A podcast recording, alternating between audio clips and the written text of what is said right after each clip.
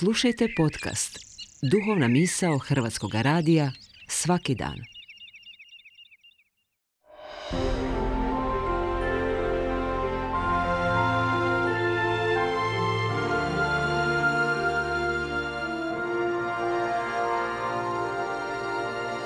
Duhovna misao. Urednica je Blaženka Jančić.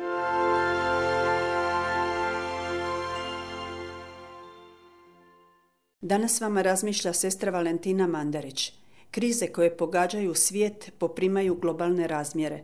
Nijedna država ili narod nije u stanju pobijediti je i suočiti se s njezinim posljedicama.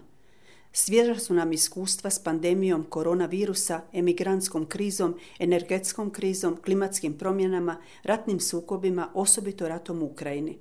Globalne krize zahtijevaju globalne saveze i ujedinjavanje svih naroda, materijalnih i ljudskih resursa. Opterećeni svijet ponovno upere pogled prema odgoju i obrazovanju kao staroj i novoj nadi za bolju budućnost.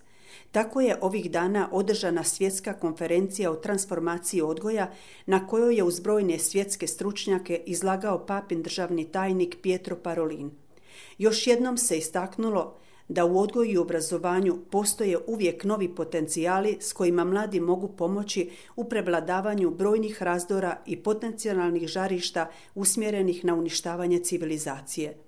Novi mladi ljudi potrebni su za izgrađivanje novih i snažnih zajednica utemeljenih na kršćanskim i ljudskim vrijednostima, sveopćem bratstvu i solidarnosti. Osobito su potrebni ljudi osjetljivi za potrebe najugroženijih članova društva, Odgoj i obrazovanje treba formirati mlade ljude koje će resiti strastvena ljubav prema istini, sposobnost za kritičko i samokritičko mišljenje, jer to je lijek za suvremena zla i ideologije koje pogađaju našu civilizaciju. Aktualne promjene zahtijevaju odgojni itinerari koji će poticati sazrijevanje djece i mladih spremnih graditi novu globalnu solidarnost u društvu, društvu koje uključuje i prihvaća. Imajući u vidu globalne probleme suvremenog svijeta, Papa Franjo je uputio apel za stvaranje širokog odgojnog saveza koji bi formirao zrele osobe sposobne prevladati rasjepkanosti i podjele, graditi društvo u kojem će vladati bratski odnosi. Odgoj se nameće kao najučinkovitije sredstvo za izgradnju humanijeg čovječanstva. Papa Franjo je ponudio nekoliko temeljnih imperativa za uspješno djelovanje globalnog odgojnog saveza koji je na spomenutoj konferenciji tajnik Parolin ponovno istaknuo. To su staviti u središte osobu, slušati djecu i mlade, poticati snažnije uključivanje žena u obrazovanje, ponovno osnažiti odgojnu zadaću obitelji, odgajati za otvorenost i prihvaćanje, tražiti nove modele razumijevanja ekonomije, politike, rasta i razvoja, čuvati i poštivati zajednički dom.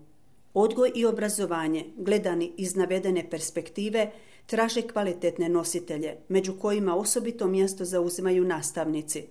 Ne može biti uspješnog odgoja i obrazovanja bez dobrih nastavnika. UNICEF je današnji dan proglasio svjetskim danom nastavnika. Stoga umjesto kritiziranja i nerealnih očekivanja Iskažimo im poštovanje i zahvalnost. Založimo se da u društvu imaju status koji zaslužuju. Svim poštovanim nastavnicama i nastavnicima čestitam njihov dan.